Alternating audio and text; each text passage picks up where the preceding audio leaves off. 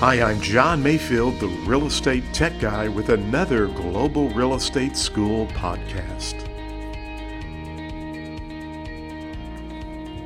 Welcome to episode 011. I'm John Mayfield, the real estate tech guy, and today we are going to talk about cease and desist. Cease and desist, that's correct.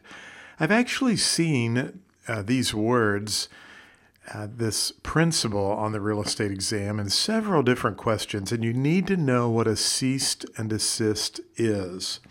Now, a cease and desist is used a lot of times by government agencies, such as your local real estate commission, when someone is practicing real estate without a license. They may issue what is called a cease and desist. In other words, they're telling you to stop doing what you're doing immediately. And many government agencies have this power to use what is called the cease and desist to stop individuals who are practicing or doing something they should not do.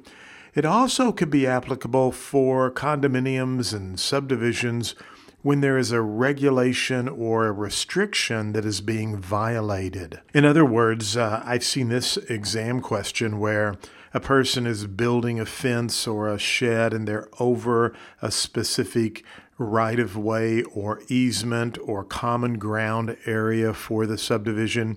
What can you do in this situation? You can go and get what is called a cease and desist to have them stop violating the ordinance or the specific subdivision regulation, or in many cases, practicing real estate when you do not have a license. Now, in some parts of the country, there actually are what are called cease and desist zones.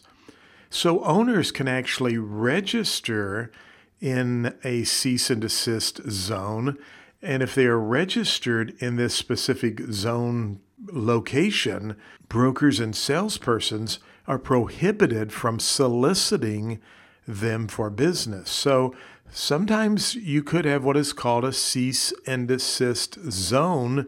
And if the owner registers that they do not want to be bothered by brokers and salespersons, you would be prohibited from soliciting them for business. But just keep in mind that when you see the words cease and desist, or if you see a question where someone's violating something, whether they are selling real estate, they have no license, or someone's violating a subdivision regulation, you can get what is called a cease and desist to make them stop. Thank you for listening to the podcast for Global Real Estate School. I'm John Mayfield, the real estate tech guy.